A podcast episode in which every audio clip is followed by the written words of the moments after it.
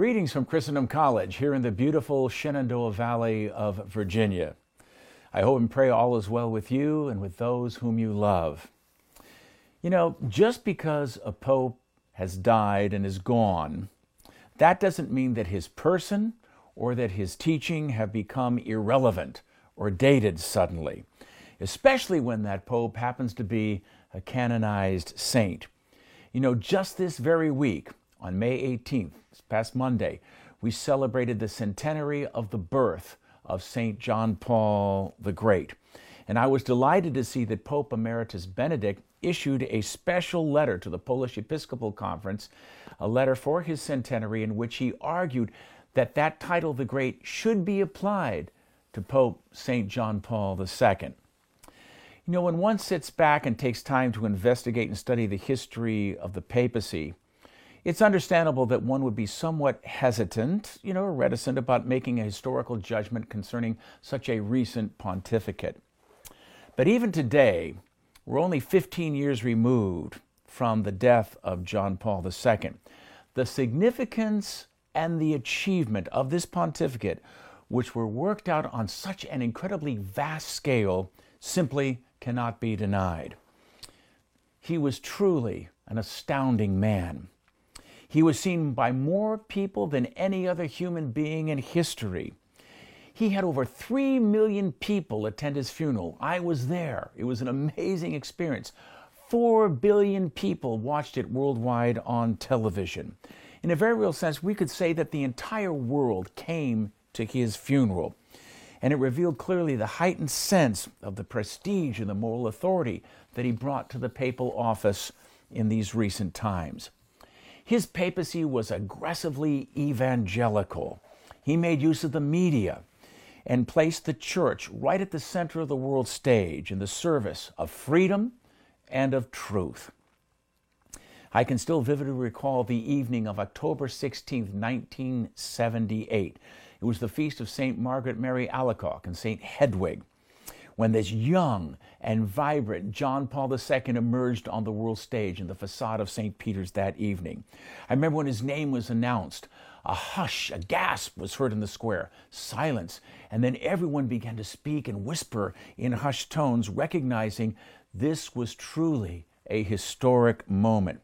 And the setting was perfect. There was a full moon rising in the sky over Castel Sant'Angelo. It was a beautiful autumn evening in Rome. And what a man stepped out on the central loggia at St. Peter's that evening. A truly a lion of a man.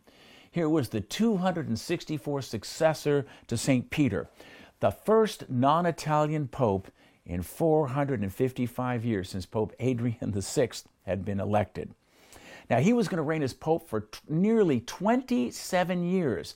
That's the second longest pontificate in human history.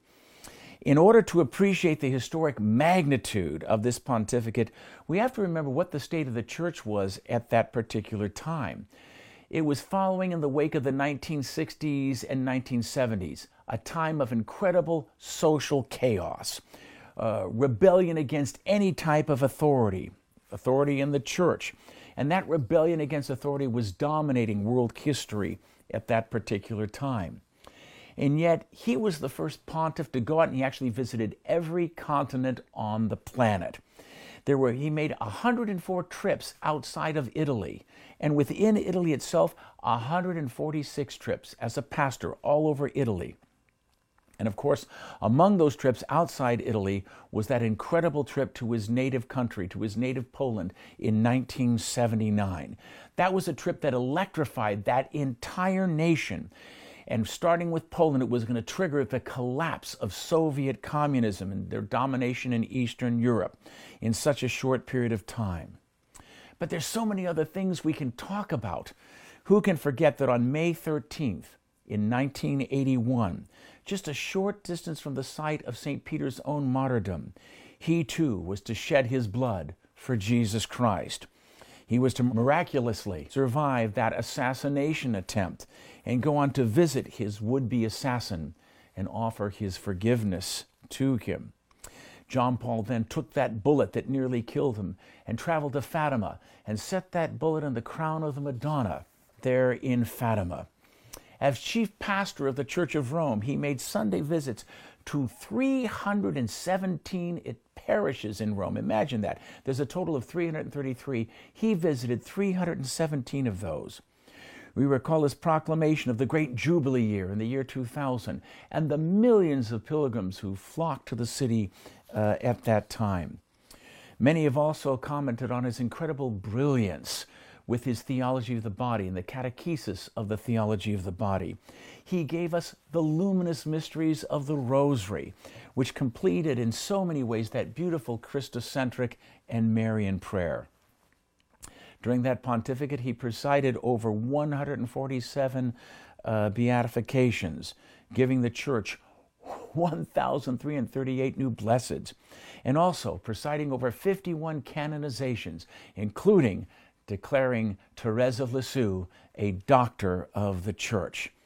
You think of all the encyclicals he wrote from Redemptor Hominis, you know, in 1979 to Ecclesia de Eucharistia in 2004.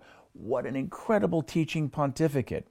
He left us 14 encyclicals Evangelium Vitae, Fides et Ratio, Veritatis Splendor, incredible teaching, still worthy of reading and prayerfully reflecting upon each and every one of those. He wrote 45 apostolic letters in which he was guiding the church into the new millennium, 15 apostolic exhortations on the family, on the laity, including Ex Corde Ecclesiae, which he clearly defined what is the nature and essence of a Catholic university. In all of these, he gave the church an authoritative hermeneutic for the teaching and understanding of the Second Vatican Council. In addition, he gave us the great catechism of the Catholic Church, which has had such an impact in strengthening an awareness and appreciation of Catholic doctrine in our world. Throughout his life, he heroically called for the new evangelization. Who within the church has not felt the power and the depth of his goodness? And this man who radiated everywhere, radiated this incredible love for Jesus Christ. And his exhortations continue to ling in the air like a song Be not afraid. Open wide the doors to Christ, and let us start afresh from Christ. Even at the end of his life, he showed us how to age and showed us the dignity of the human person and the respect that should be shown to the aged. Lastly, he almost single handedly rekindled once again in our church a passion for the Mother of God. His motto, Totus Tuus, all yours, Mary, inspired by St. Louis Marie de Montfort. I think when we look at all of these things, even just briefly, we have to add our voice and thank God for what Pope Emeritus Benedict just said. Truly, he is St. John Paul the Great. May God bless each and every one of you.